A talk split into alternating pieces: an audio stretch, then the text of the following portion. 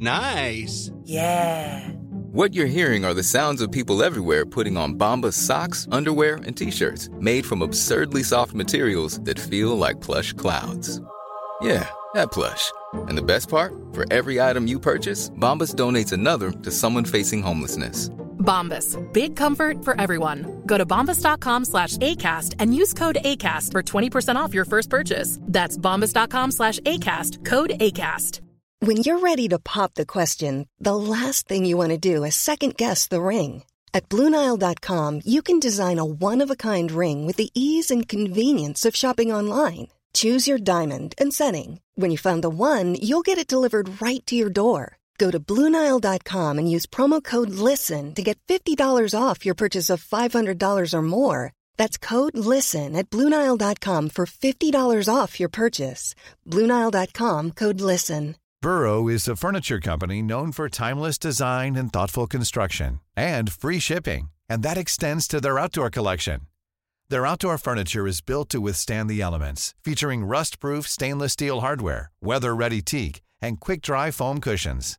For Memorial Day, get 15% off your Burrow purchase at burrow.com slash ACAST and up to 25% off outdoor. That's up to 25% off outdoor furniture at burrow.com slash ACAST. Hello and welcome to Clash of the Titles, the podcast that pits two movies with something in common in a fight to the death to see which one comes out victorious. On Monday's episode, we got lost in the woods with the Blair Witch, which means today we're staying home with our loved one and an ancient demon hell bent on scaring us to death. From 2007, it's Paranormal Activity. Can I get a little script, please? I think we're gonna have a very interesting time capturing whatever is occurring or is not occurring. The windows are locked, doors are locked, alarm is on. Something's here. I feel it breathing on me. Please, Over here, I'm over here, babe. I'm over here.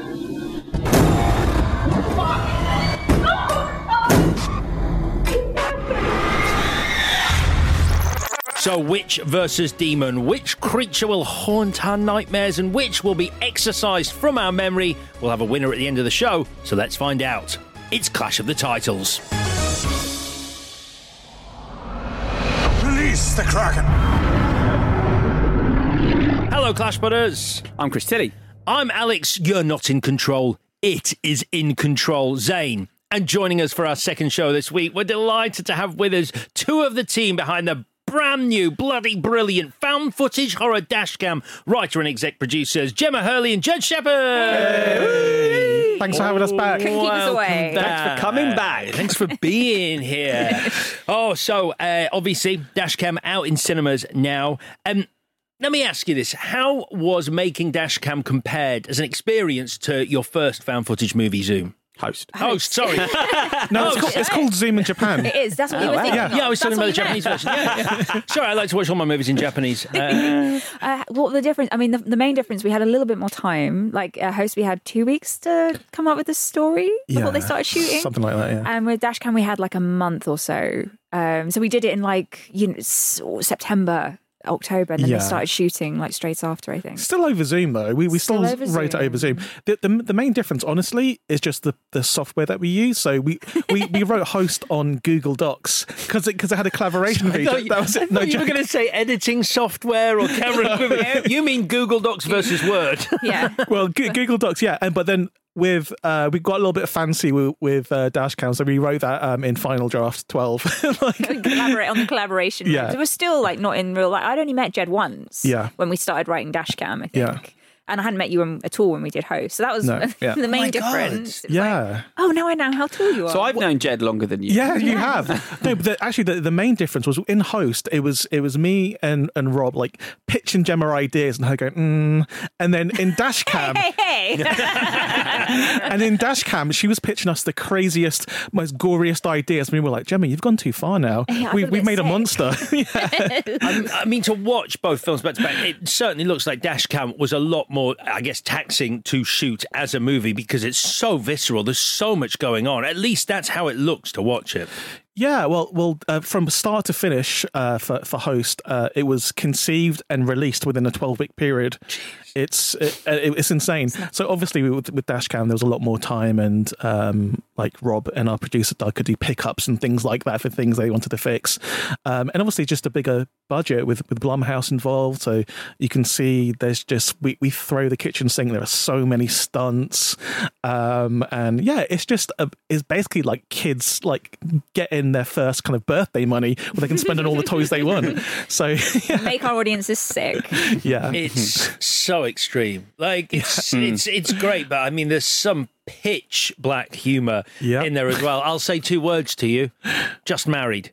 Oh, um, we're sorry. do you, do you know what? I, I I actually think that that was your idea, Gem. I think think, it was. because Make her, Gemma. Yo, make, make her pregnant. yeah, because I, I had uh, yeah, because I had like the the car crash. I was like, what can we do now? Let's just have a car smash into them. And Gemma was like. What if what if it's they've just got married and she's pregnant? I was like, wow, Gemma, what what is going on? But I loved it. I there, there was some darkness. I mean, like, the main difference for me about Host versus Dashcam was like Host had really strict parameters, right? Because of the time limit. You know, we knew who the actresses were. We kind of knew what was going to happen in this. You know, they're, they're going to be attacked on a Zoom call by a by some kind of tulpa or demon or something. Mm-hmm. And then, but and that's all we. That was all we kind of had to work around with Dashcam. It was like. Whoa, like let's just do anything and just keep trying and like you know like one upping it each time. And I think that was more like a completely different tone when we were developing it as well. Yes, Yeah. we were like laughing all the time, the same we did with the host, but we were really just trying to like, how can we fuck each other over and like get this Yeah. into the script a bit? because I remember, and I'm, I'm trying going to. I'm going to try and do it without spoilers. Where I pitched a, a moment that happens near the end with with certain blood flow, and um, Gemma was like, "No." like straight away, and I was like, "Come on!" And Rob was like, "Yeah, we're, doing that." Because me and Rob are genuinely like little kids when we talk talk about horror. Uh, Gemma's the sensible one, and um, and she like reins us in quite a lot. Because if it wasn't for Gemma, we would be making the just bizarre, non-commercial, gross out movies that are more experimental. But but Gemma kind of reins us in and, and, and puts gives us structure really. So that's why she's essential. We'll just try and like, yeah, let's have some character relationships Yeah. or something Oh, around the stuff. okay, yeah. Maybe. I was like, well, I want the car in the air, Gemma. He's like, yeah, but the person Why is inside the it car in the air? Sorry, I'm not that much of a dick. Uh, it's uh, it's great. Uh, it's great fun. Uh, go and see it. It's at cinemas uh, right now. That's Dashcam. Brilliant. So thank you for making the time to come in today. Uh, we're going to be talking more about Dashcam, I'm sure, as we head to, through today's film because uh, Chris is going to be opening the front door to a house of horrors today as he is our guide through paranormal activity. Chris, take us on a journey.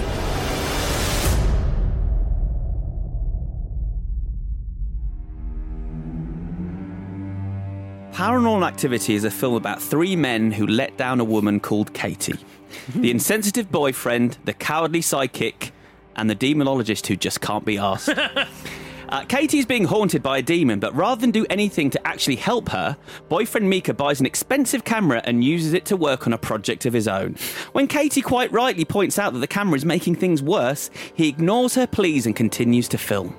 Then there's the psychic Dr. Fredrichs, who, when the proverbial hits the fan, shows up at Katie's door to tell her she's on her own. Hmm. then finally, there's the demonologist who goes on holiday rather than help Katie. You had one job, demonologist, and now because of you, someone is dead. The end.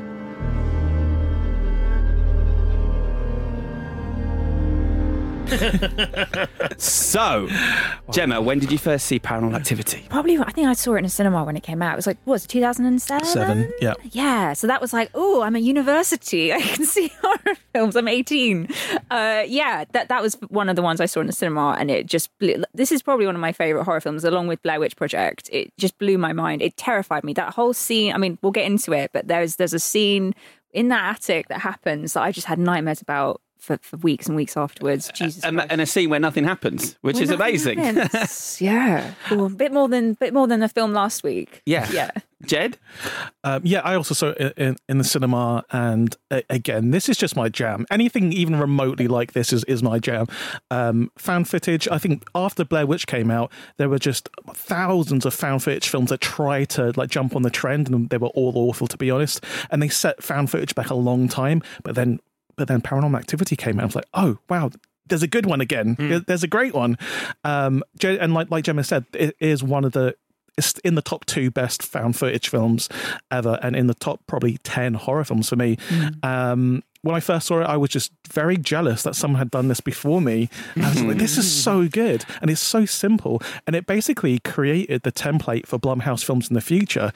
A family uh, and a supernatural thing happens, and they get an expert in. The expert doesn't really help very much, and people die. That's the Blumhouse It's so formula. true. Yeah, And I promise this is the last time I'm going to mention your podcast this week. But Eduardo Sanchez says on that this is the film he wished he'd made. Yes. That there were all these pretenders to the Blair Witch Crown afterwards, and they were happy they hadn't made them. And then they watched this one and thought, man, why didn't we do that? yeah. And then and conversely, I can't remember if it's on the podcast or if I cut, I cut out some gold. But O- Oren Oren Peli, um, he was a massive Blair Witch fan, and he would basically essentially stalk Eduardo Sanchez and, and say, Hey man, I'll just let's have a meeting, I'll buy you coffee, I'll buy you lunch, can we just talk about films? And they did that and um, it kind of inspired um Oren Peli to, to make paranormal activity to give him the, the impetus to kind of get his own thing together because he's a massive Blair Witch fan. Amazing. Alex? I was uh, reviewing for a newspaper at the time this came out, and I couldn't make the press screening that all the journalists go to together. So they put on a screening, and I assumed there would be other people there, but it was just me. So I watched Paranormal Activity on my own in a screening room, which you'd think would be fine because you know there's an entire office the other side of a door. But it doesn't help. It was one of the most terrifying experiences I've ever had in a cinema. Watching this on my own. I bet. Uh, my first viewing was a press screening, but there were people in it. And as I said on Monday, as a grown up, only two films are giving me nightmares Blair Witch and Paranormal Activity. Wow. And worse still, that the night after I watched it, um, uh, I was asleep and my bastard brother came in my room and pulled the sheets off my bed and terrified me. And I was fucking living. And the next day, the morning, I went down to his room to have a go at him and he wasn't home and he hadn't been home that No, night. He'd stayed at a friend's house. What? What? So this was all in my head. What? I guess I had a nightmare, but it felt real, and I, I, I remember shouting at my brother, and I don't. I guess it didn't happen. He wasn't there, but it, it something messed up happened that night. Dun, dun. That's scary. Anyway, should we talk about the making of the film? uh, so this one all starts in 2003 when Oren Peli moves into a house. This house, the house in the movie, and it's the first time he'd ever lived in a detached house. And he said that when he was living in apartments, you'd hear constant noise, and that was the people around you. But in, when you're in a detached house, you hear a noise. It's the house making the noise. Hmm. and he said he started getting scared. And it's funny, you said on Monday, I'm in my property, nobody can invade my house. This is what Oren Peli was thinking.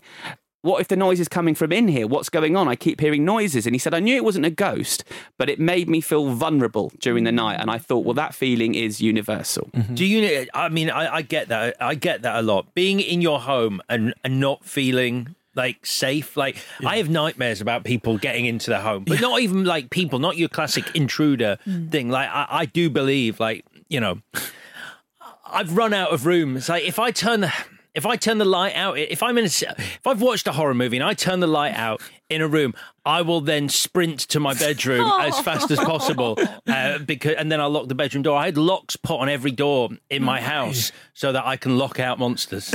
How, how old? Brilliant. How old were you at this point? This is Now? Like, Last this, year. this is this is now. Uh, the I, I I realize how insane it sounds, but the idea of monsters still terrifies me. Yeah. Oh, oh, totally. And like, um, it's it's just a classic horror movie trope that um, something scary is something that's like domestic, something invading your family. That's the scariest thing of all. Your family and your friends and you getting hurt. Your safe space is not safe. Exactly, because like it, all very well going into the woods. That's you're inviting that onto yourself because you'll go into the place where the scary thing is. But if you're at home just chilling, there shouldn't be any scary things. I guess, so I guess you could call this a home invasion movie. Yeah. Yeah. Oh yeah, totally. Yeah. It's just the invasions coming from inside the house. Yeah. There was a Stephen King short story in uh, his uh, compilation Night Shift called The Boogeyman, and it was about a creature that came out at night and it always ki- killed his family's babies, his firstborns, over the years. Yeah. And like they'd find footprints in the corridor, the father would, of this thing, and it just lived in his wardrobe and it came out at night. And to say it out loud, you're like, and that was scary, It but was, it's yeah. genuinely like the idea of something locking yourself into your home and thinking you're safe, and then finding out that the thing is actually in your home and you've locked yourself in with it. Yeah, you know, Rob Savage is is making the Boogeyman movie right now. Based on that story. Yeah, Oh, yeah, really? yeah. Come on, Alex. He's making it right now. I did a lot of research. Blair Witch was a lot of information. Is it really? Yeah. yeah, yeah. He's just he's in the editing mode uh, for it now. So Can't wait to Awesome. see it. yeah, Fantastic. Oh, that's great. Uh, so Peli's idea was, what if you set up a camera at night, filmed what was happening, and then how freaky would it be to watch the footage back and something did actually happen? Yeah. So he spent a year planning this film. He he didn't know what he was doing. He learned about cameras. He had to figure out what special effects he was capable of creating and wrote around that, which is kind of how you approach host. Isn't it like the, Yeah. the, some of the, the gags were based around what people were capable of doing themselves in their houses during lockdown? Hundred percent. Like when we first had the meeting with with the, with the cast, we were just like, okay, let, let's. We've got a list of like the kind of scares, but if you guys have anything in your house that you can pull down, connect with a wire, and we'll, let, let's stick that in. So five minutes later, after that meeting, Haley sent us a video of her sitting in a chair and her chair getting pulled back, and this is without any VFX. And we we're like, well, how did you do that? And it was just literally, it was um like rock climbing ropes on the back of the chair that her boyfriend Kieran pulled, and and we kept, that's, that's in the film with like no VFX around it. Um, so yeah, it's just we use what was was around us, and and in some respects, that's what we did with Dashcam too. I was going to say, but is it is it fr- was it freeing with Dashcam that you didn't have to write it happening in a bedroom or a back garden that you could actually open up the world? It's true. But yeah, it's, it was what Lucky 13 could do, I think, wasn't that yeah, what that's Rob the stunt like, team, lucky lucky thirteen. Yeah, he was like, what would you like to do? Uh, let's do that kind of thing. So there was a, I think there was more collaboration in that Mm. yeah, sense. the whole thing's a collaboration. And I think with these found footage films, they have to be collaboration because you you're really relying on on the your protagonist to kind of pull something out the bag and to find gold. Um, yeah, so it's, it's And, and you talk about that collaboration on the on the um the commentary for Paranormal Activity, which is one of the best commentaries I've ever heard. He just it's a brilliant masterclass in in making a movie. Um, Oren Peli talks about the fact that a lot of these found footage films that followed Blair Witch messed up by casting bad actors. Mm-hmm. And so that was a big thing for him. That audition process was finding people who could be spontaneous, intuitive, and think on their feet. Katie and Micah auditioned. They got the gig. They called Katie and Micah in the movie, mm-hmm. as we've discussed on mm-hmm. Monday. It's a simple way of doing things to, to, to keep it easy for your actors. But he said he wanted them to be blunt and honest and sometimes annoying, as that's what real couples are like, and have fights and have conflicts, but still love each other at the end of the mm-hmm. day. And I think you get that from these characters. yeah. They feel like a, a real couple. I, I think again, like Heather um, in Bewitch, Katie's a real find. Mm. She's yeah, so Katie is. natural. I'm not so sure about Micah. Sorry, Micah. no, you you are you are right. She she carries this movie, and this this movie is again one of the biggest return on investments of all time. And it's it's Katie who carries the entire movie. If you don't believe her in her authenticity, then the movie dies. But again, it's all on her shoulders, and she smashes it. amazing, isn't it? Because Yeah. like you really, it's, it's it's you're right. It's such an incredible f- performance in so much as she somehow has gives this air of a woman who has come to live with the fact that there is a demon in her life, and that's just life for her. Mm. She's just she's aware She's that it's there. She's not. She doesn't want to piss it off. That's all Micah. Yeah. She's just like this is this is me. It follows me around. I mean, this was a big thing that he says is that he didn't want her to be hysterical. Mm. He wanted the authentic because he said when he, he did a lot of research into ghosts and demons, decided to go with a demon, and then when he'd be watching these stories back, it was people who've just come to terms with this being in their lives, even, even though it's made up. Um, so, uh, but it's funny you say that about Micah. Um, he said that when he would, you know, stand at the back of the cinema and hit, watch people coming out, he said a, a good percentage of people would say how much they hated Katie, and a good percentage would say how much they hated Micah. How could you hate Katie? Yeah, that's Who are weird. these people? Um, I guess maybe because she hasn't been honest with Mika, as he said, like she's brought this demon into their world and she sort of kept it from him that this thing tends to return regularly. Sure, sure, sure, sure, sure. But but when when she finally goes, right, look, I'm sorry about that. I should have told you. Probably don't piss it off though. That's when he should listen, and rather than go, well, I'm probably going to piss it off as much as possible. Agreed, agreed. But it's like, I mean, like, like, without getting too like metaphorical and English lit about it, like it's it's a metaphor as well for like the something horrible happening in her childhood. This demon. It's hmm. not necessarily something you tell someone um ever maybe like and it's like does she trust Micah enough to tell him? And I don't know if he's earned that trust based on his personality. That's so Yeah. true. yeah so I don't know I don't know but pe- people don't like Katie apparently. I can't I can't figure It this seems out. to be a theme, right? I wonder why yeah. I mean, this uh, comparing this to Blair Witch Project last last week. Um, this is but this is a film where people start acting um, strange when they are exhausted and when they feel hunted, and there is that kind of um, that synergy there, um, which is yeah. I mean, other than that, like I, I can't figure out too many other um, parallels apart from these strange dynamics that are forming between like the the male and female characters. Yeah, yeah, that's there. But also, um, the house is the third character in this movie, and um, he said he quickly realised that his house wasn't working. Um, it's the house that's used, but there was carpet all over the place. The walls were too white. There was no art on them. There was no rail on the sta- staircase. So he had to convince his girlfriend to let him remodel the house to make the movie, um, which he did. He said it was improvements he wanted to do for a while, and it was the only way the movie would work. So remodeled the house, and then they shot it in seven days. Wow. They scheduled five days and they uh, added another two in case they needed reshoots, which they did. And then there were days of reshoots afterwards, but what we see is basically what they shot in a week. Crazy. Holy shit. Crazy. It's amazing. Well, Blair, Blair Witch was just eight days. Yep. Yeah, Yeah. It's incredible. Um, this, this was seven. One better. uh, he said he then, um, but he said then they did some ADR at Katie's apartment, and he said it was a very easy to do ADR on this film because the characters are off off screen a lot of the time, Yeah. and there's there's one key moment actually where there's a there's a really useful bit of ADR that they were able to do that that sold a scene that wasn't working. Interesting. But Do um, you think he showed his wife this film afterwards? Because that is that is a house she then has to sleep in forevermore. If that was my house and I watched this movie, I would never be able to separate out the fact that I'm watching a work of fiction from the idea that this is my house. Well, I don't want to go on record with this, but he does refer to his, his girlfriend at the time. Right. So maybe, uh, maybe Could be a wife. Could be wife. Yeah. Nah, I don't, need- I don't need to say it like that. I don't think you'd say it like that. um, but um, he tinkered with the film for a year. He said some days I watched it back and think we'd made the next Blair Witch. Others days I thought it was unreleasable. Um, he, he kept flipping back and forth. But when um, the film was done, he read some books on how to get the movie seen. Wow. And this is when it becomes a story of incredible rejection. Um, every every um, festival turned it down. Every producer turned it down. Um, the only uh, festival that said yes was Screamfest in LA, which is not a big festival. No. But you've got critics there, and the guy who runs the festival said send out screeners, and then they got a great review in Dread Central, Bloody Disgusting, LA Weekly. Played one in front of the audience. People kept telling Oren that it gave them nightmares the next day, but no one wanted this film. Uh, the only people that vaguely were interested were direct-to-DVD company, DVD companies at the time, but he felt theatrical was the way to go. So he held out. He got involved with the CAA agency. They were trying to sell it to direct-to-DVD. He kept he kept holding out, um, and that's when Jason Blum got involved. His um, his partner Steven Schneider loved the film, showed it to Blum. He liked it.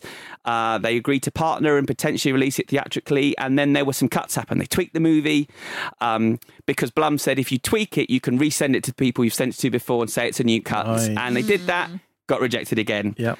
Someone at DreamWorks liked it. Um, but they didn't buy horror films. They didn't really buy films, DreamWorks. Um, and they wanted to remake it Yep. with a big budget, big stars, and they were going to let Oren Peli direct it. Oh. And he said no. Wow. Um, he did not want. He felt like he'd made a film that could be released in cinemas, and so um, it got accepted into Slamdance. It got good reviews there, um, and he was going to go with the DreamWorks deal, but there was something in the contract that said before it happened, DreamWorks executives had to do a test screening that they would attend.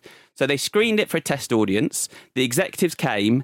And before the screening ended, the bosses were talking about giving it a wide release and coming up with ideas for TV spots. Amazing. Wow. So that happened really fast. Wow. Based on an audience reaction. great. Um, no one seemed to be particularly happy with the ending, though. So they'd agreed they would work on that. And then a couple of days later, the head of DreamWorks said, We're going to release your film, but we need Steven Spielberg's approval.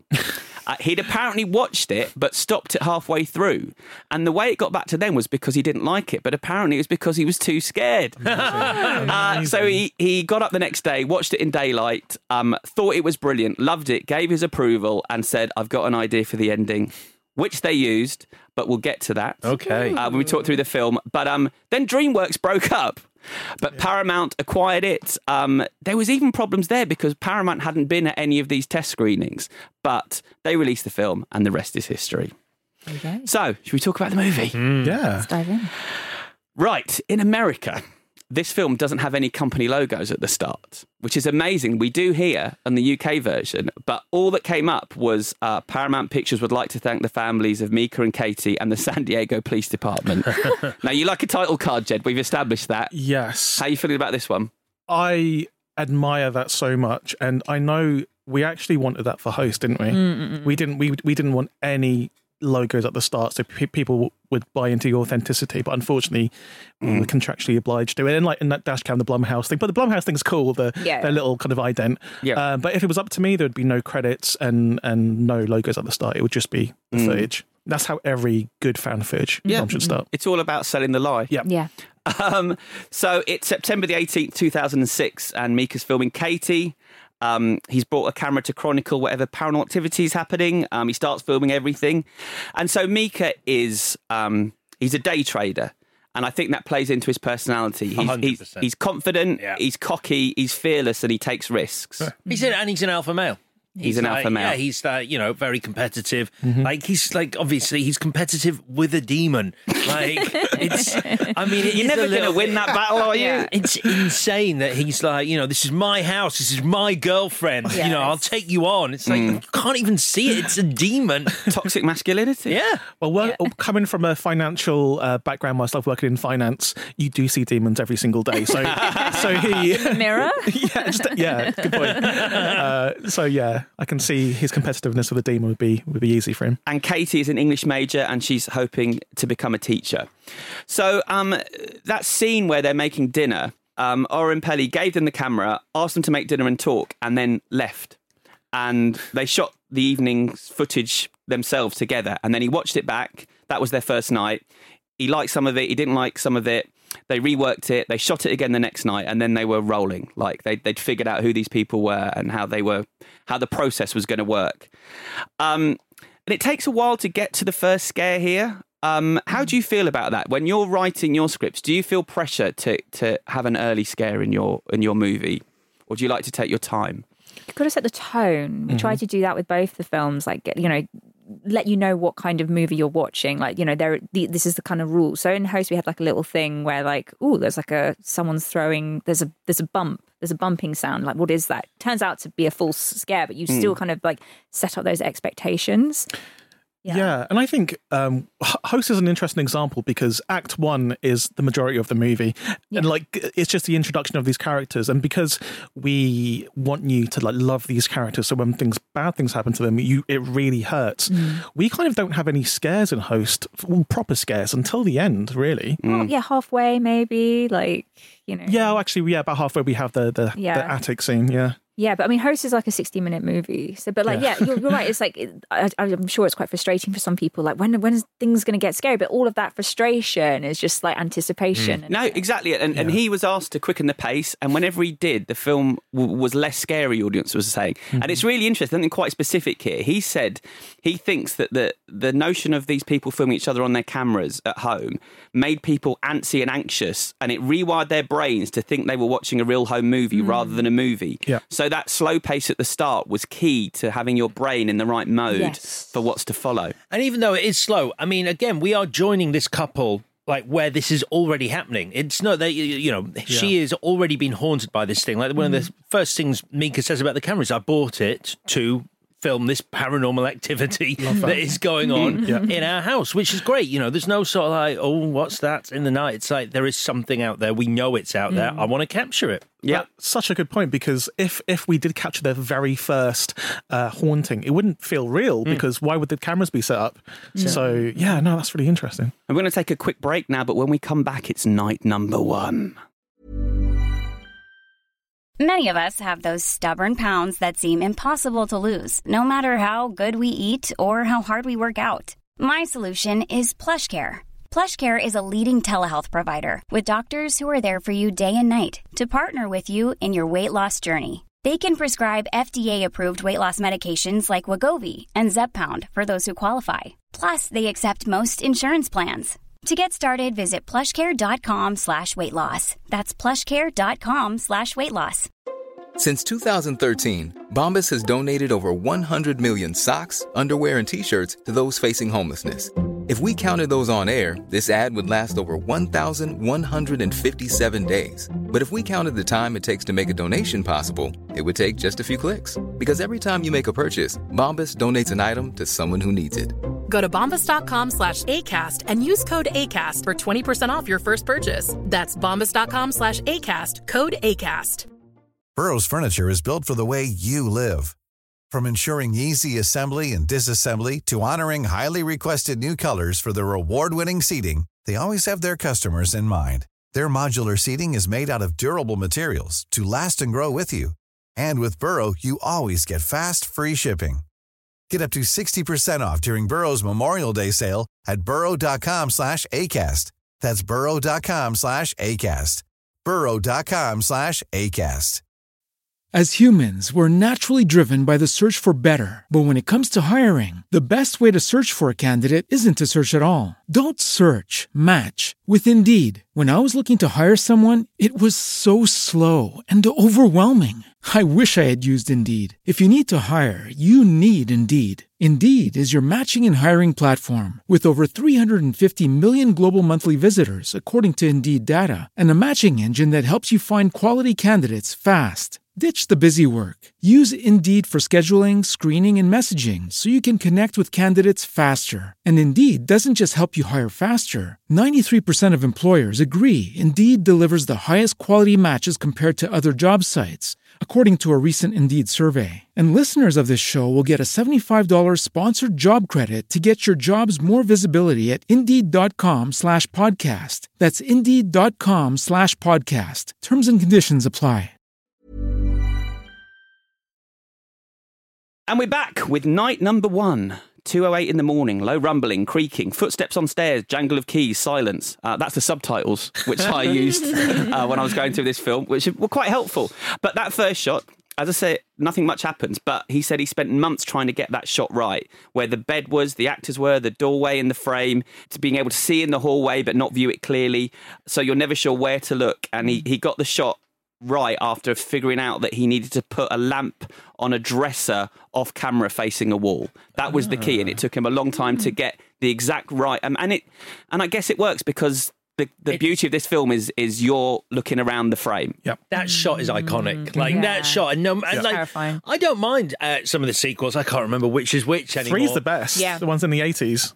It's Yeah, but three's amazing. It's sort of amazing that like the more cameras they added sometimes, and the more they tried to do with the cameras, nothing really beats for me the simplicity of mm. this one shot and returning to this one shot night after night, and it's sort Yeah. of being like you know you can go right. The shot is the shot. So then you're only paying attention to the different things the demon does in the night, is the way it's mm. escalating the haunting of this house.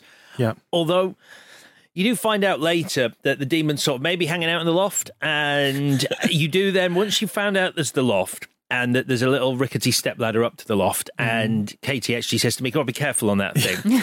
and then every time after that, like you watch it and you see the light come on at the end of the corridor, you're like, "That's safe, that demon," because it's, it's got to climb down a ladder, so it puts the light on first. and I couldn't stop thinking that. I was like, "Clever, you got a step ladder to go down, stick the light on first. Um, so we meet uh, the psychic Dr. Fredrichs now, um, who plays down the chances of it being a haunting. Um, and we get Katie's backstory. So this started when she was eight. It happened in their first house. Then there was a fire in the house. And then from 13 onwards, this would happen periodically. And the, the past few weeks, it's been happening again. I think it's just the right amount of backstory. I mean, watching the sequels, there's a lot of backstory Oh, we so now have. much. Yeah, yeah, I yeah. mean, we know. I know what the demon's called. I wish I didn't. Do you remember what he's called? No. Toby. Oh, Oh, right. Okay. Is it really? Yeah, yeah. Toby, Toby the unfriendly ghost. It's. Uh, I'm glad we don't find that out here, but there's a good use of language. You shouldn't underestimate like the fact that the, the language that they use when she's describing what she sees at the end of the bed, and she calls it a mass. And just like the use of the word mass is like, oh, there's something creepy about that. So it is very cleverly written. Some of the words. Yeah, and just what you were saying, Alex, before the the composition of that shot, um, the, the iconic shot, of just the bed, the doorway, um, it, and and it's quite cinematic, but in a in a believable way because again, with with with host doorways um, and empty doorways, especially, are the scariest things in horror movies because um, it's it's your imagination that fills in. Your imagination doesn't have like a budget. You can just it can be anything in in that doorway, and that's far scarier than filling it f- uh, with a man in, in in a rubber suit or something. Just holding that shot. Um, of of like an empty doorway is Mm. is scary. It's as that hell. anticipation, isn't it? Which is what this film's all about. It's that build up. Um, he gets the psychic gets a tour of the house, which is always useful, showing us the audience the geography uh, of where we are. Um, and he's not comfortable with what's in that house. He gives Katie the number of a demonologist. Um, Let's not uh, let's not forget Micah is actively rude to a man who has come to help out. Mm-hmm. He's like mm, bullshit. I mean, he doesn't say that. I can't remember what he says, but it is basically mm, bullshit. I don't know. I'd find it hard to take a psychic seriously. Yeah, but you'd still have a common courtesy not to say it to their face. Like, What, someone who's lying to my wife to get money out of her. Yeah. But in this instance, he's not. Yeah, because he knows that it's real. Like I think I really do. Th- I mean, like look, I'm, I know I'm a lady banging on about toxic masculinity. I, I'm self conscious of that, but like it does feel like the real the real demon in this film is like you know like I don't want any other dudes fixing my problem for me, and that Mhm. feels like where the where Mhm. the problem escalates, and it starts with with that scene. Yeah. Uninvited as well. Yeah. She doesn't ever go, Micah, please help me with this. It's like all him sort of driving Yeah. it forward. He's like, you know, that's he's just so fucking like blase about it as well. Like when he's like, so do you know any tricks to get this going? Because I'm bored. You know, Yeah. where's the demon? Can you just call him or something? He's like so flippant about it, which we can talk about at the end because Yeah. I think it plays into the end. Night number three at 2.09. There's a low rumbling, door handle rattles, door creaks and opens. Um, there's a sort of almost half jump scare here where um, Katie screams, but it's a spider. Um, did you like the fact that he grabs his camera before going to help her? Is that what you two filmmakers would do? Yeah, because do, do you know what? Like, um, I- I personally don't believe in ghosts or monsters, or anything like that. Um, but if there was the chance of capturing one, like I'm the kind of person who I really want to believe, like the Fox Mulder poster. I want to believe because that it, would- it would it would mean that there's something else out there, not just us. So I would definitely grab my camera or my camera phone and, and, and try and capture something if I knew it was going to be there. I was going to say, let's let's be honest. Micah's uh, main priority isn't for the health and welfare of his partner. It's No. it's to do, it's to dominate the sit- and control the situation. Yeah. So it makes sense. Because we didn't really touch on this as well, Yeah. because obviously, like when they get round to calling the demonologist, Mm-hmm. he's not there; he's gone on holiday. Um, but the reason they don't call him immediately is again because Micah says, "Do not call the demonologist." So if they called him Mm. when the psychic gives them the number right away, he might have been there. But no, Micah says, "Don't call him," and by the time they get around to calling him, he's on holiday. I don't think demonologists should be allowed to go on holiday if, if they are this important to these equations. Demons don't take holidays, so demonologists shouldn't. take Exactly. But do you think, just about Michael really quickly, do you, do you think the fact that he's a day trader, they, they gave him that job title to make you think, okay, this guy reacts to data and to fluctuations on a daily basis, and and um, he commits his his actions to the things that he can see and and and physically. Yeah, there's something to do with his job title and the way he acts um, in this film. I think. And also, it means he's at home all day as well. True. 'cause He can Yeah, do it that's from the the thing. computer, and like it, you know, he it's sort of. I guess because his home is his workplace, it's like this Yeah. is my everything. So that's True. why he controls it. Because Yeah. you know how controlling you are at work, like or he is if you're a trader. You know he brings that into the home, so there's no separation. It's not like he comes home to relax or anything. Yeah. He's sort of always on at home. It's true. Yeah. Uh, this is the moment where he gets slightly annoyed that she's never mentioned the whole demon thing before. He then locks the doors, and Katie counters with, "Whatever's happening, it's already here." Uh, night number five, two fifty-five in the morning. Low rumbling, whispering. Katie gasps and wakes with a fright. Uh, she's had a nightmare, and there's a loud bang. Uh, they play the tape the next morning, and they hear this unintelligible voice. Um, the thing wants to communicate with them, and um, My name's Toby. you find out it's Toby in Paranormal Activity three. I think. I think so. Yeah, Three, right? yeah, yeah. Because it's all to do with. Do you know the the whole mythology? It's the the grandmother made a deal with the demon, and now the demon wants the firstborn son, and these are two daughters, and it's um, it's been passed down through the family, but the family sort of brought it on themselves. The the three generations up. Okay. I do like the bit where Micah does ask it a question. He goes, Would you be happier uh, communicating through a Ouija board? And you hear that ever so slightly slight change. And he goes, mm. Uh, oh, we'll jump to that bit then. So, night number 13, um, more happens.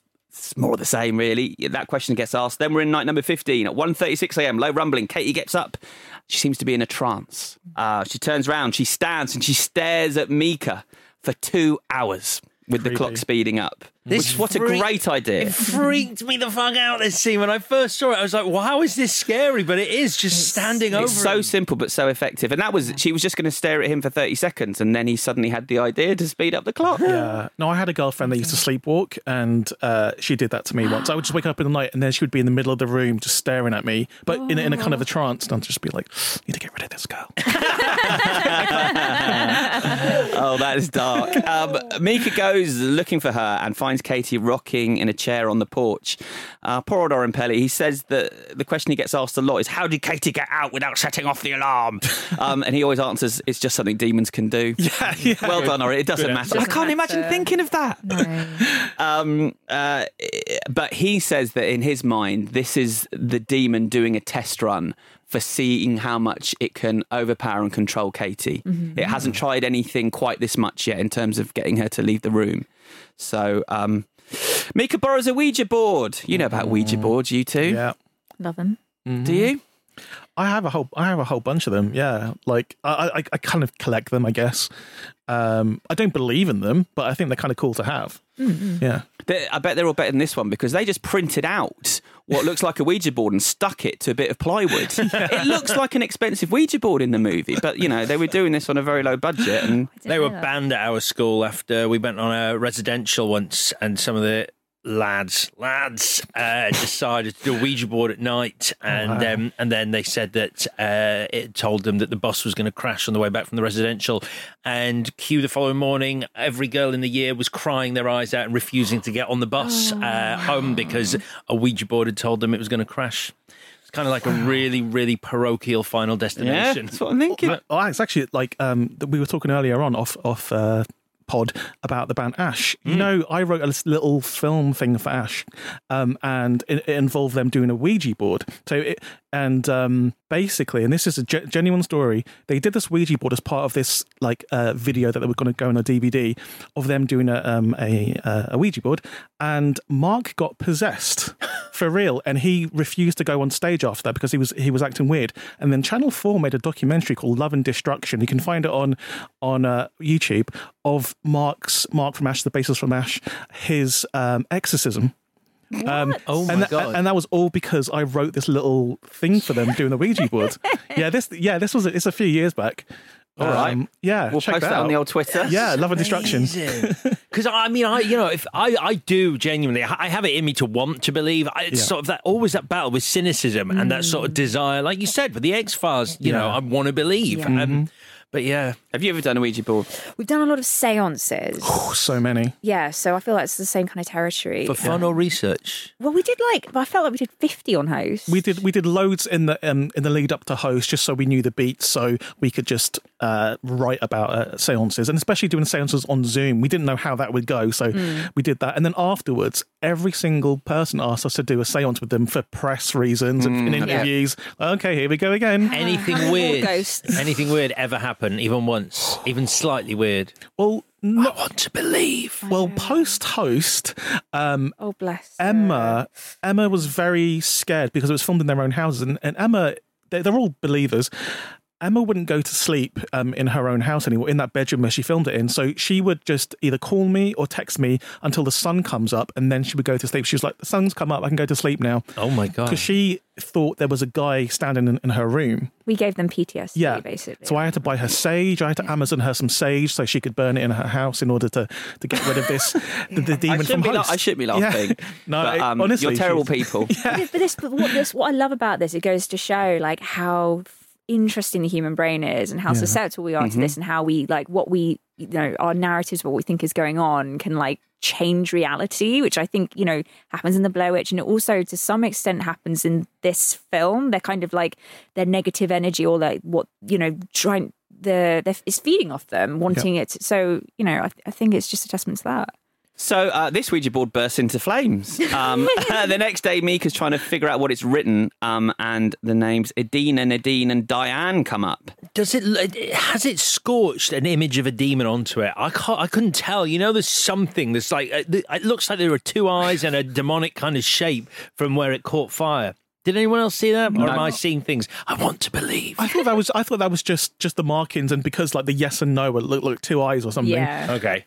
But no, I- I'll go back. It probably is actually. You're probably I right. wonder. But Yeah. what does happen is this name, which does come back a little later. Uh, but Katie then agrees to Micah's powder experiment, um, and so they put powder on the the hallway. Um, and in the night, three fifteen a.m., low rumbling, heavy footsteps. Micah wakes up, and there are footsteps in the powder. He finds the door to the attic. He gets the ladder. You're right. That is terrifying. I wrote down terrifying. that is terrifying. Uh, he looks around up there, and as Oren Peli said, in a normal horror film, something would jump out, but we purposely didn't do that here. We wanted to defy horror conventions and audience expectations. Yeah. So instead, he finds a burnt photo of Katie in front of her old house, A- and they did that all in one shot, and uh, they only did that once, and they nailed That- it. For me, that was a redeeming moment for Micah because I was like, you know what? Like, I hate you, you shithead, but well done. Like, well, having the courage to go up in that ladder because I would not. I would not. This So is I when the ADR comes in because um, the version they shot, he runs out and runs up there. And it, uh, Peli said, when I watched it back, he was too much like a movie character. He was actually too heroic. And so they ADR'd him saying, I'm not going in there.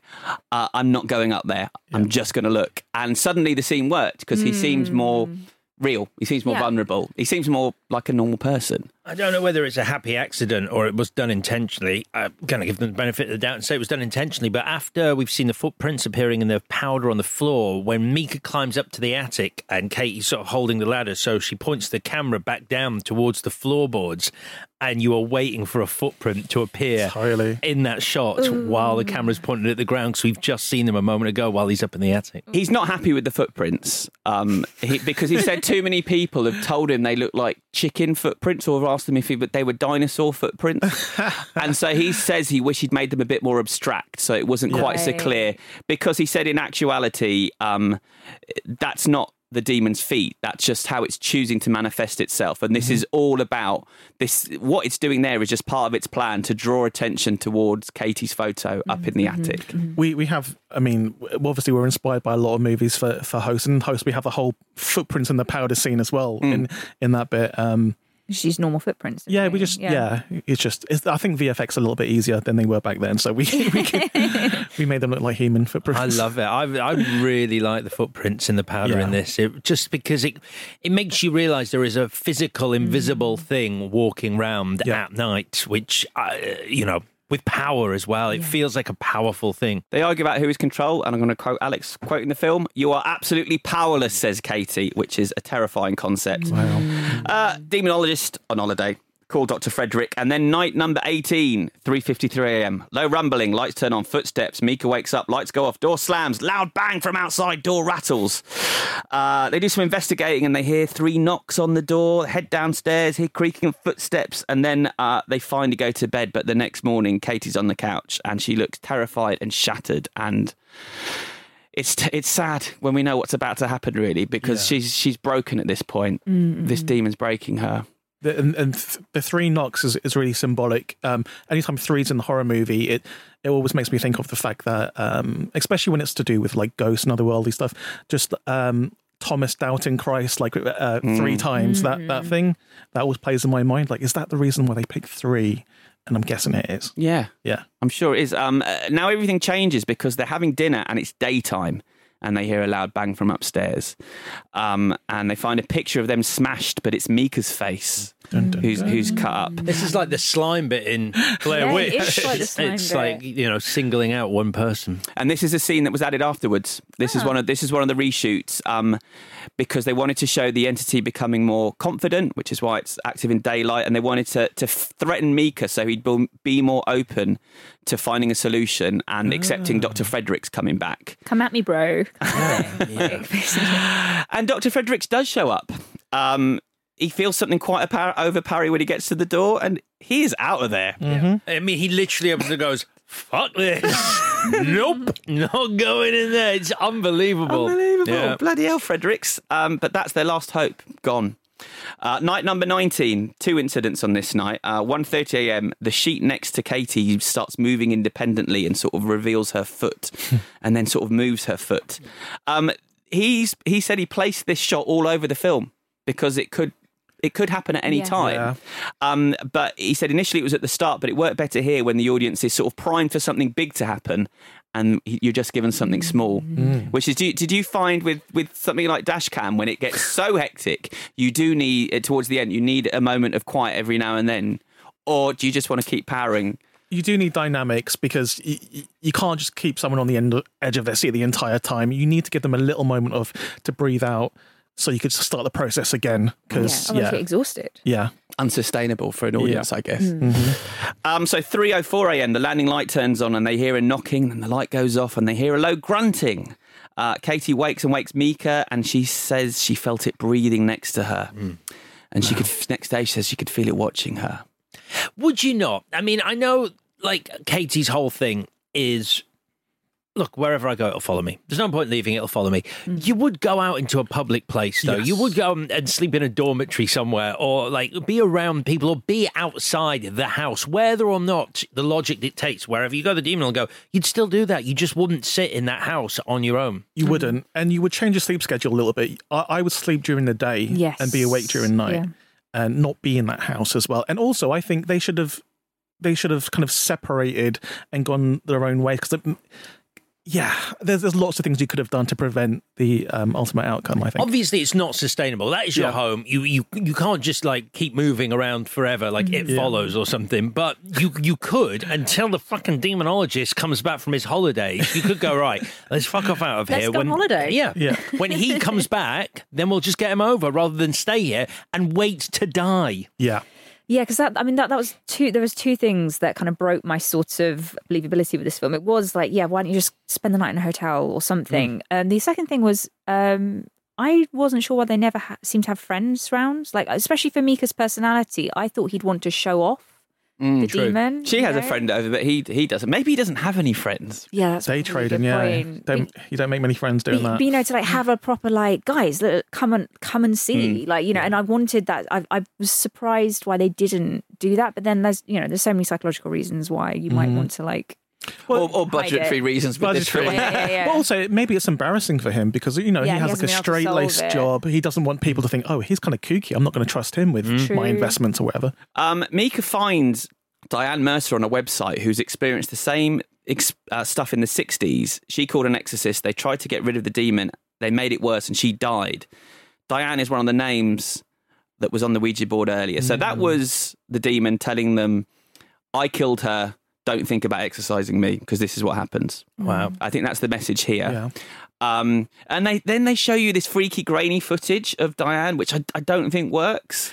That it's sort of it's the first time we're we're out of the aesthetic of the film, and it first time I'm being reminded I'm watching a movie, which Yeah. is surely not the point with this. A, a, a complete mistake. I think. I think if they could go back, they would get rid of that because it really takes you out of Mm. the the moment. And there was a lot Yeah. more of that originally. They actually that's actually the the, the pared back version of it, but Yeah. just get rid. It's like in the in the Blair Witch Project. They originally had other footage, um, like newsreels from um, from Rustin Parr stuff and some some other things they had in the film, which they they kind of took out and they put on the website instead. Mm. You know what? I don't even remember this, and I saw it like a year ago. So obviously, just like shh, it's irrelevant to the film. Mm-hmm. Yeah. yeah. Good. All right. Well, I'm glad you don't remember this bit because it's shite. Uh, night number 20, 4.31 a.m. We're near the end now. Uh, Katie slides off the bed and gets dragged down the corridor. The door slams behind her.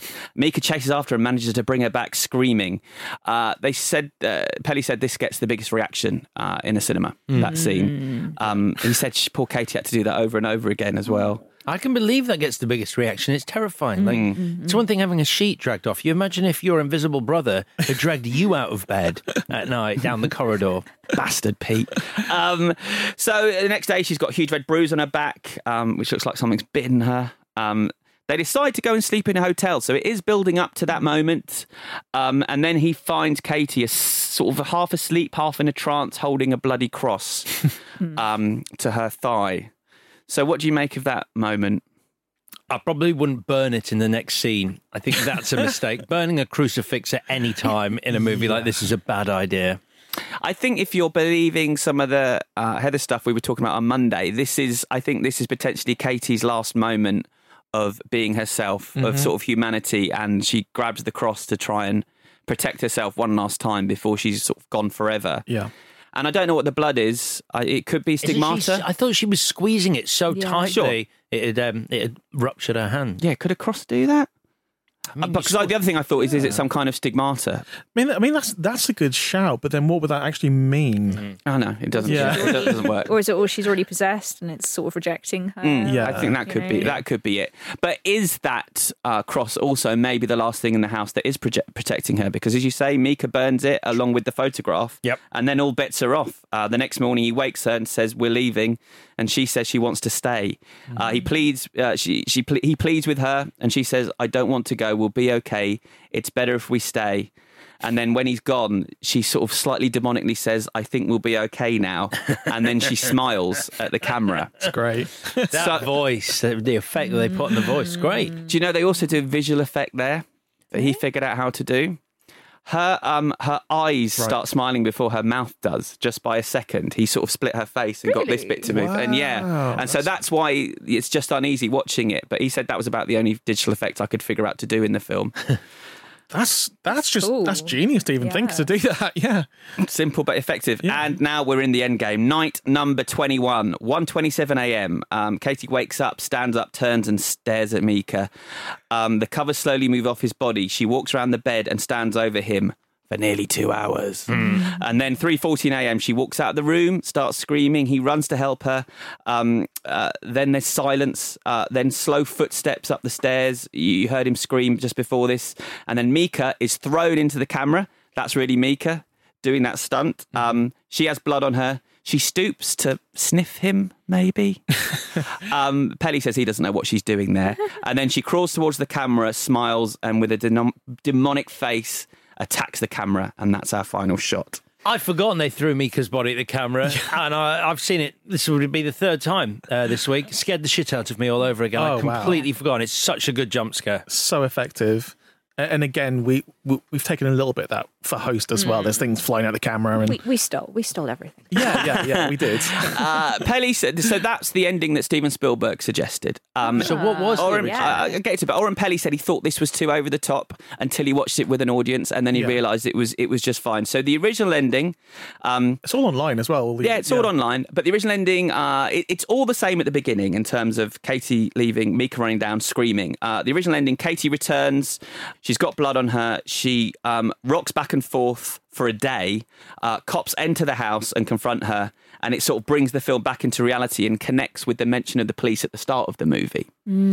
Um, he said that ending didn't really deliver. He was never sure about it. But then the alternate ending, which is on the Blu-ray as well, um, Katie comes up with blood on her. She's holding a cam a, a a knife. She walks towards the camera and she slits her own throat Yeah. and dies. That makes sense because I wondered what that bit was at the start where he mimes slitting a throat uh, when he's in the kitchen with the Yeah, knife, and I was I because I couldn't remember the end. I was like, oh, he's going to get his throat slit at the end. That's how he's going to die. He's he's just mimed his own death without realizing it. But it's that. But regarding what you said and the 2016 Blair Witch, the reason Peli was happy to remove that one was because it was the first time they introduced gore in the film. Yeah. And he liked the cleanness of Yeah. it just not being there at all. Well, I I really actually like the the version where she's just she's against her bed, just rocking back and forth. Because in my mind, that's her slightly going back into her old self and having remorse for what, what's happened. Because she's just like, "What have I done?" And she it's her coming to terms with it. And then the police turn turns up. She doesn't really put up a fight. Um, yeah, it's. Uh, I mean, they're all interesting those endings, especially post the film being a massive success. Mm. I think I would have the ending that they used, but I don't think I'd have her demonic face come in the camera. I just think I'd end with her smiling. Yeah. I think that Yeah. would that would creep me Yeah. out more. Yeah, because you've already done the jump scare of something flying at the camera, so it's just a repetition. Isn't It? Yeah, yeah. Um, the words on the screen are Micah's body was discovered by police on October the 1st. Katie's whereabouts remain unknown. And he said, uh, Peli said they had arguments about whether they needed that text. And I don't, I actually don't think it's necessary at the end. I like it. Do you? Yeah, I like it. I like the idea that she's out there in the world. She's escaped. she's off doing her thing as a demon. Um, but he also said he couldn't believe that Paramount let them finish the film without any credits. So the film just ends Is that there. true? Yeah. Well, what they did, if I remember correctly, is they just put a website address, right? And then you, you have to go to the website address to find the credits. Yeah. Maybe that is it. It's just one Yeah. card with some Paramount Yeah. information on it. So maybe the website's there, but it, it does just stop dead, which is Yeah, it's great. That's great. Can't It's believe they got away ballsy. with that. Yeah. Um, so I don't think we did the numbers, Alex, but the No. budget for this one was. I mean, this is Wikipedia I'm going by, but 15 grand budget, 215 grand post production, and then 193 million gross. Blair Witch, anything between 200 and 500 grand. Obviously, the original um, cut of it cost 50 grand or whatever it was, but um, and that grossed 248 million dollars. So these are two of the most financially successful films of all time, sort of, you know, cents to dollars. Um, yeah, and I, you know, does it? Will this still happen? Can this still happen? I guess it can. You guys did host. It's do- it's not done 250 million yet, has Don't it? trust the No, there, there was one point on Wikipedia that Yeah. said the film made yeah two hundred and seventy million dollars. I was like, Where's, really? Where's my money, Where's- bitch? For real? I did not realize that. Um, yeah, no, I do think again. It's it's very prescient that uh, found footage films are the ones that make the most money because they're the ones that scare us the most. I think because they they play with our idea that um, that cinema is safe, watching something on your TV is safe. Found footage films remove that barrier and puts you in the film where people are using their real name. There's real situations, and with Host, like it makes you feel like you're on that Zoom call with them. Like there's, there's there's no pretense there. Um, Or, or you're in that car in dash cam. exactly. Yeah. So, um, yeah, I think if people want to make a movie that potentially could make a whole ton of money and uh, really affect people, make a found footage movie, but don't make a bad one. Like find a way to make something original. Um, because it could potentially could be critically and um, you know the audience loves it too. Well put. So, any Love it. more? No, it's me done. Okay, uh, so let's do the bits. Um, Gemma, what was your favourite scene? Uh, yes, that attic scene. Although, when now you've mentioned it, that one where you hear them screaming and running down the corridor, that oh, that gives me chills. But yeah, I think it's got to be the attic one because I'm I'm just in Micah's foot shoes for the first time, going like, I really don't don't make me go up there. Please don't make me go up there. And it's just you're just waiting for something horrible to happen. But you, I love how they um, twisted your. Uh, expectations with you know finding the photo instead of a jump scare So good, isn't it? Because you can't even make out what it is initially. Yeah. It's just this weird, like amorphous shape in the middle of the screen. oh yeah Oof. Jed? Uh, my favorite bit is is Micah f- being flown at the camera, mm-hmm. just because it's such a such a, a cool jump scare um, in a movie that doesn't have that many jump scares. Um, I think it's iconic, and yeah, there, there's I'm uh, not to promote myself, but I'm doing a video game where something like that features as well, and I studied that bit in Paranormal Activity so many times to to work out the timing of, of when's the best time to do it. Um, And it's Yeah. interesting, that was the one thing that Steven Spielberg yeah, brought to the there go. movie. He could make a career out of He, this. know, Yeah, he knows weird. what he's doing. Strange I mean, there is a little bit of a lineage from Poltergeist, uh, which um, I know he didn't uh, direct as such, but he was around on the set like all the time. Um, to, to this, like it's a similar situation. Mm, And then on, Oren Peli obviously went on to produce the Insidious films, which Yeah. has that same theme of the it's not the house that's haunted, it's the person. Yeah. Uh, Alex? Uh, I've, I know he doesn't like them. I know Oren doesn't like them, but I love those footprints. Those footprints are great because uh, you know they, they do look inhuman and they look like something that shouldn't be walking around invisible at night. They scare me. It gives it gives it gives it a presence. It makes it a thing as opposed to just doors slamming and what have you. Cool. I'm going for Katie standing by that bed for hours. Just that concept of someone standing over me, watching me all night, really frightens me. Yeah, it's good, isn't it? All different. Uh, most valuable, whatever. Jed. I'm going to go return on investment again. Like the, just, just because I think people need to, because I, I find that found footage f- films are much maligned, not only in general, but in the horror community as well. And any t- chance I get to fly the flag for, for found footage films, I'll do so. And I, I'm trying to persuade because I even after host and dashcam, I'm still in these meetings where people go, "Oh, are you sure you want that to be found footage? Do you, don't you want to make a conventional film?" Because they just don't trust it. And I'm just like, "Look at the money, look at the figures." Um, so yeah, the return on investment it made infinity money based on this budget, and also basically kickstarted Blumhouse, um, which has produced so many great movies, including our own. So if it wasn't for, if it wasn't for that, then uh, I don't know where we'd be. Gemma. Uh, does this count? Like for me, it's the silence in this film. Mm. Like it's, I mean, it's the like the opposite film to Dashcam um, in a lot of ways. Um, but I, I just love how it. Yes, it can be frustrating. Yes, it takes its time, but there's so much silence and stillness, and you're just Mm-hmm. always just like.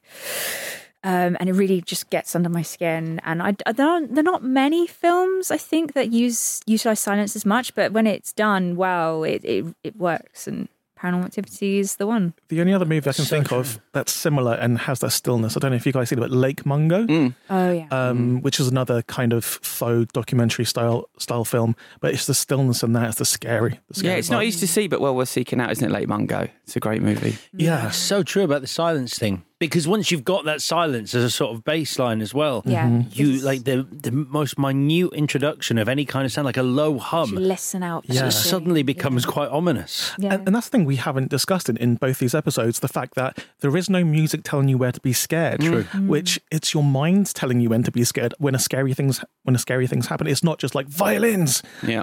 And it's just it's it's kind of like mm. gestating in your mind.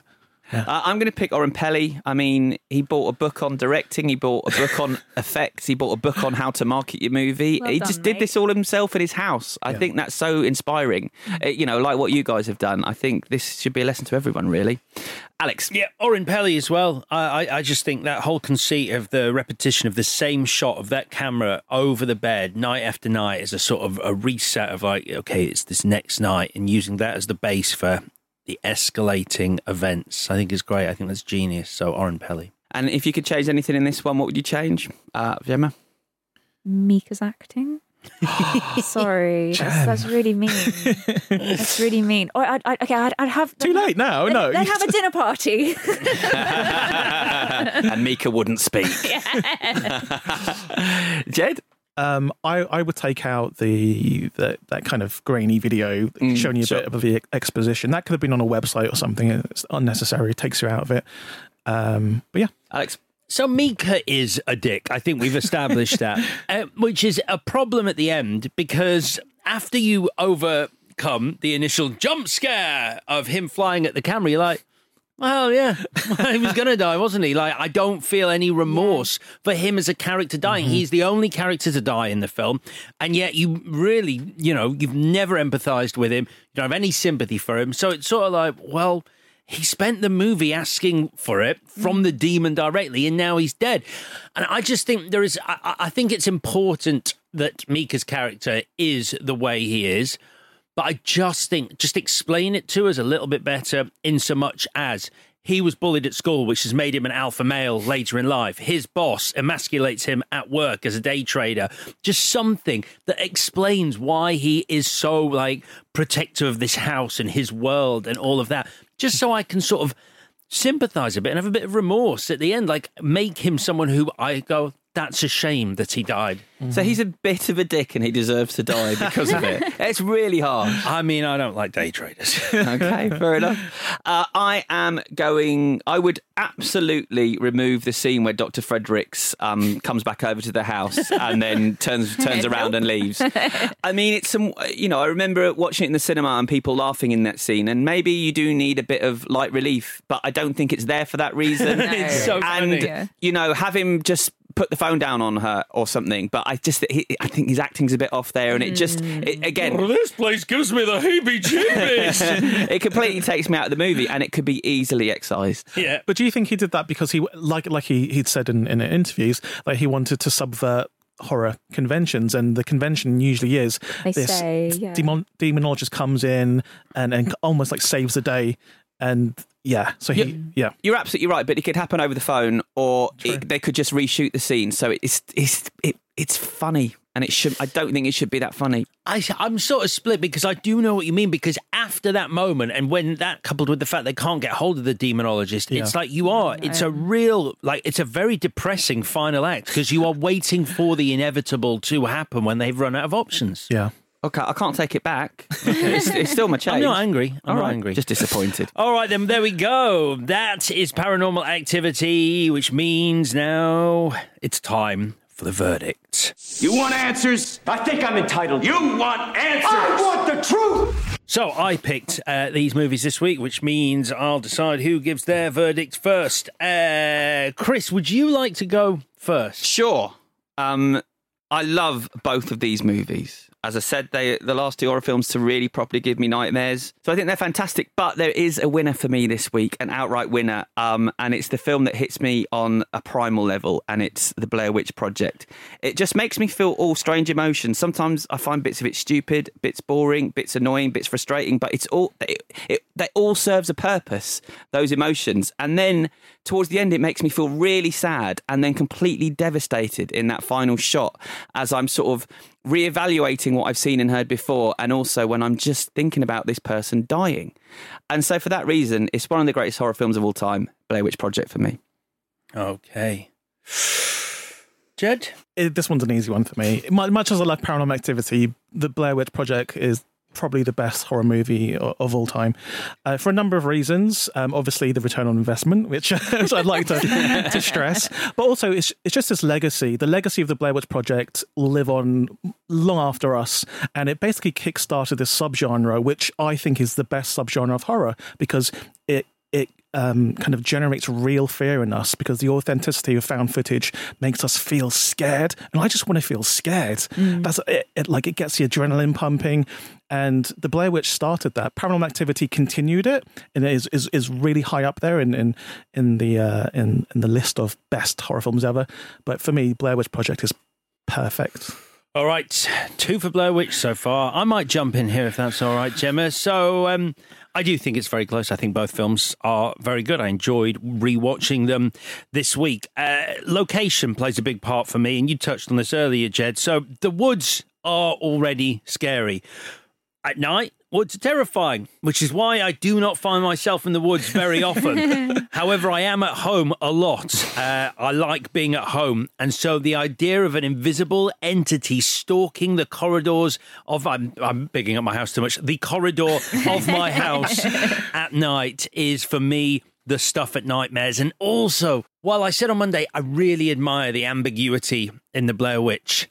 I love the fact that there is a thing, there is a monster, there is a demon in paranormal activity. That scares me more than the Blair Witch. So my votes is for paranormal activity. So, Gemma, Oh, you go Blair Witch, it wins. You go paranormal, it's a draw. I think, and this is to, I'm going to echo what you said, Chris. I think um, it's going to be Blair Witch for me. It is like literally one of my favorite films. Yes, we don't, we never know if it's really a demon, but I think it's something we touched on with the paranormal activity. When when Micah dies, we, we just don't. I don't care. I don't have that like sadness or like you know like melancholy. But when Blair Witch, you you do start. You do have this connection with Heather by the end, and you do feel for these guys. Um, and for me, that's what elevates it to a superior horror film. It's just you do by the end of it, you're like, I've there's this loss there, that there's a tragedy. And whereas in Paranormal Activity, it's just like, oh, you just you did. And also, like by the end, like um, what's her face is um Katie. She's no longer herself anymore. So you, she's already kind of disappeared. So Mhm. you, you just have this sort of like it's almost like everything sort of fades away towards the end in terms of your like connection with the movie.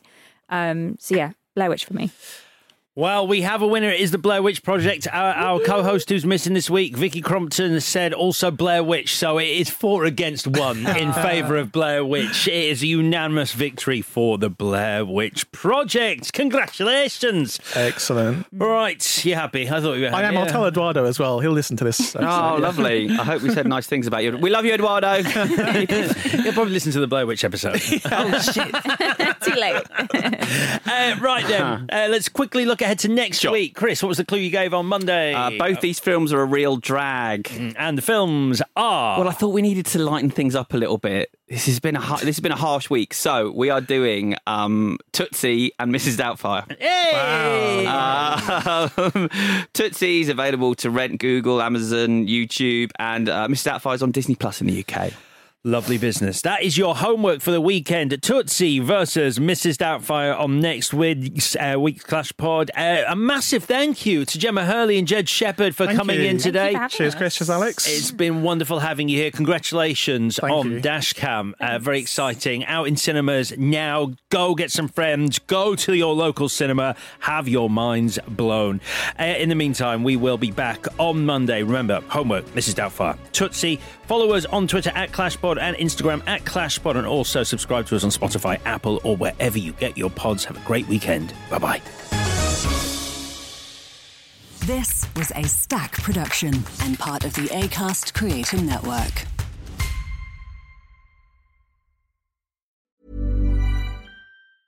Even when we're on a budget, we still deserve nice things.